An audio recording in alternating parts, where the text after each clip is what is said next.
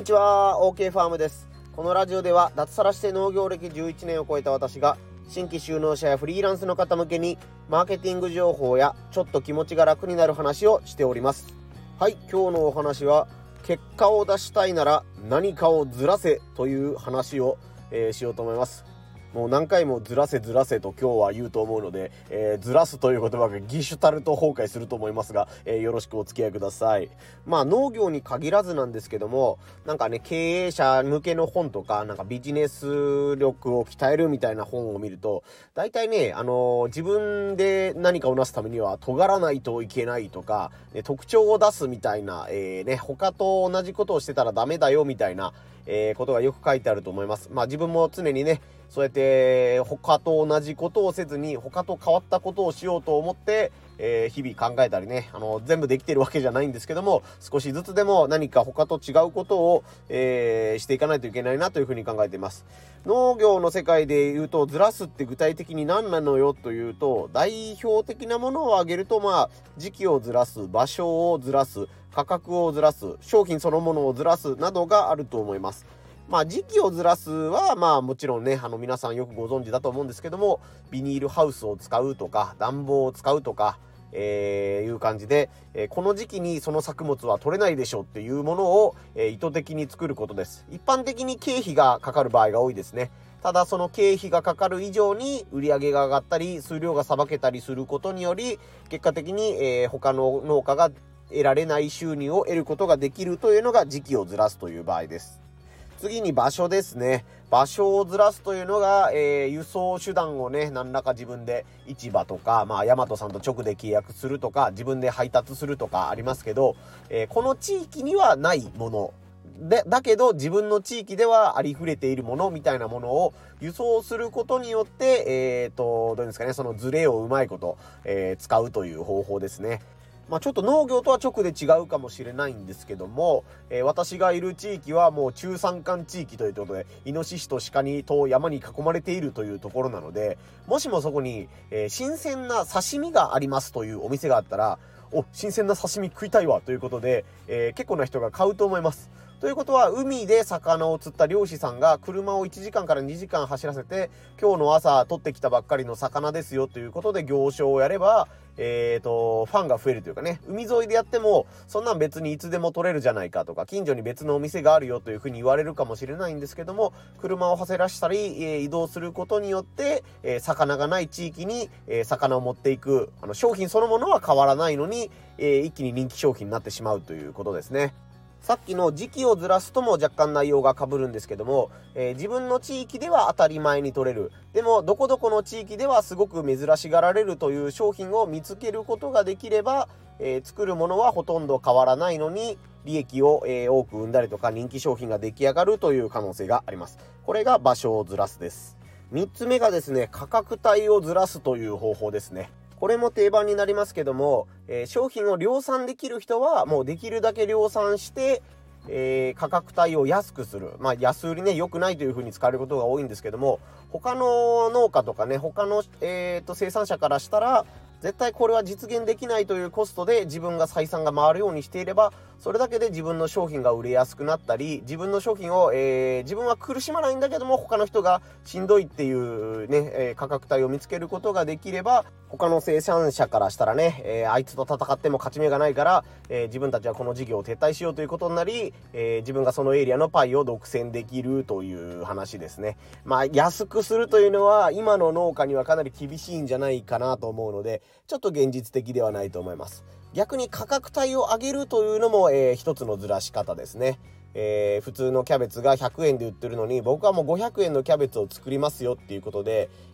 とりあえずまず目立つことができます。500円のキャベツって何がいいのっていうところに、自分がそれを確実に100円のキャベツとはここが違いますというのを PR できることがまず条件、そしてその500円でも買うよというお客さんを見つけるということが条件になりますが、そのね、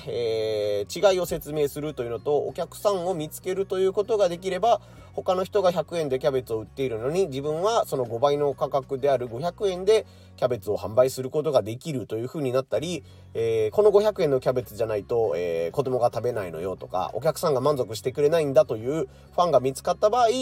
自分が仮に、何ですかね、原材料が上がったので600円にしますとか1000円にしますってなっても、いやそれでもこのキャベツが買いたいという人が見つかれば他の人との価格競争に巻き込まれなくて済むというメリットがあります。これはね、100円のものを500円ってなるとかなりハードルが高いように感じますが、100円のものをまず150円にしてみるとか、200円にしてみるとか、意外と挑んでみやすいずらし方かなと思いますので、自分でね、価格決定権のある人は、とりあえず、去年よりも値段を少し上げてみるということにチャレンジしてみてはいかがかなと思います。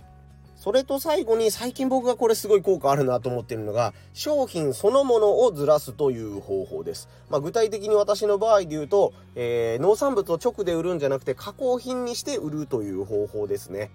私はごぼう農家なんですけども、ごぼうを原料にしたバリバリごぼうというお菓子を販売してまして、これがありがたいことにね、1年間で2万袋ぐらい売れまして、広島県内にとどまらず東海地方とかね、大阪、京都とか、もう少ししたらもしかしたら九州でも販路が広げられるかもしれないということで、結構なね、ありがたいことに、ヒット商品になりつつあるという感じですね。生のごぼうを、これだけ販路を広げようと思っても私は絶対に無理です。なぜなら一人でやっている農家なので、もう大量生産ができないからです。自分はもうなるべく人を雇いたくないよとか大規模化をしたくないよということで、ね、コロナに入る頃からやっぱり大規模化自分には向いてないわということにもう気づいたというかね、もう確信を得たので、生のごぼうを大量の人に届けるのは無理だなというふうに思って、それを軸にいろいろと今行動してるんですけども、加工品の場合は、委託して製造してくれる工場がいたりとか、お菓子製造のパートナーがいたりしてくれるほか、なんていうんですかね、仲卸の業者さんともつながることにより、自分では今まで会ったこともない人とか行ったこともない地域の、スーパーさんとかね、デパートさんとかに、リーチすることができるようになったというのが、これは本当にでかいです。生のごぼうどうですかって言っても、大産地のねごぼうと何が違うのっていう話になって、大産地のごぼうとはこれが違うんですよというのを説明しても、でもそんなにコストがかかるんだったらやっぱり扱えないよねとか、スーパーの場合で言ったらね、リアルに商談会に行っても、1日に1000袋出してくれるみたいな話が来て、いやそんなには出せないですって、1日50袋がいいところですっていうお話になると、スーパーの方はねもう相手にしないんですよ。そんなちっちゃい農家相手してもね、お金にならないなというか仕方ないなっていう風になっちゃうんですけども、これがお菓子になると、じゃあ1週間で100袋とりあえず箱で届けてくれるって言われたら、あー大丈夫です、すぐに在庫があるんで届けれますとかね、賞味期限が4ヶ月あるんで、思い切って生のごぼうとは違って融通の効いた発送とかね、交渉ができますみたいなこともできたりするので、商品を生のごぼうからお菓子にずらすということができるようになって、私は、出会え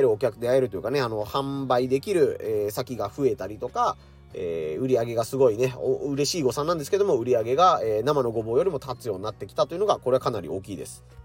いきなりね加工品お菓子をやるっていうのになるとハードルがもちろん高いと思うんですけども、例えばそうですね、さっきキャベツの話が出たんで、キャベツを普通のキャベツで出すんじゃなくて、カットキャベツにして2分の1にして出すとか、そうですね、なんかごぼうとか人参とかで言うと乾燥ごぼうみたいな感じで、なんていうんですかね、賞味期限が持つようになってますよみたいに言ったり、とにかく生とは違って生から何か一手間かけた商品にするっていうだけで、もう大幅にお客さんが、変わってきます。スーパーで安売り競争に、勝とうとするんではなくて、今までとは違った、保存の効く野菜が欲しいとか、刻んだりとかね、調理する手間をなるべく減らしたいっていう風に考えてる人にリーチできるようになったりとか、生の時とは全然違ったお客さんとか出会いがあったりとかすると思いますので、自分の商品のね販売方法に行き詰まってるっていう方は、何か自分の商品そのものを作るものは買えないんですけども、その作ったものを、販売するやり方を何かずらす方法はないかなというのを考えてみたらいいかなと思います。はい、ということでね、今日は、いろんなものをずらしてみるとね可能性が広がるよというお話をしてみました。私はこういうずらし方をしてますよとかね、ああお前まだまだ甘いよ、こういうずらし方をするんだよっていうアドバイスがありましたらね、ぜひコメントとかね SNS の方で、リプライとかいただけたら嬉しいかなと思いますので、ぜひよろしくお願いします。まあ今日はね WBC の決勝戦を見てから仕事をしました。もうこれはねフリーランスとか農家の特権ですね。見たいものがあったら仕事をちょっとずらしたりするとか後回しにするっていうのができたりするのでね、まあやっぱり大谷に始まりね締めまで大谷だったわみたいな感じで、いろいろとワクワクさせてもらって、僕メジャーっていう野球漫画が、結構ね学生時代読んでたりしたんですけども、もうメジャーでも書けないぐらいのなんていうんですか漫画的な展開でこんなことが本当にあるんだなと思ったりしたんですけども、やっぱり大谷翔平のねいろいろ逸話が皆さんねご存知だと思いますけど、やっぱりコツコツ自分で目標を立ててね未来を見据えて地道に行動するみたいなことって大切だなと思ったりとか、ね、周りに気を使える人とかね周りを鼓舞できる人ってすごいなって、頑張らないといけないなっていうふうなようなことをテレビとか野球を通して考えさせられたなという一日でした。皆さんはね WBC ご覧になりましたかね。このシーンはね泣けたとか感動したみたいなテンション上がったみたいなのがあったら本題とは関係ないんですけど、それも教えてもらえたら嬉しいです。こんな感じでね、雑談も交えながら、音声配信とか SNS の更新続けていきたいと思いますので、ぜひフォロー等で応援よろしくお願いいたします。以上 OK ファームでした。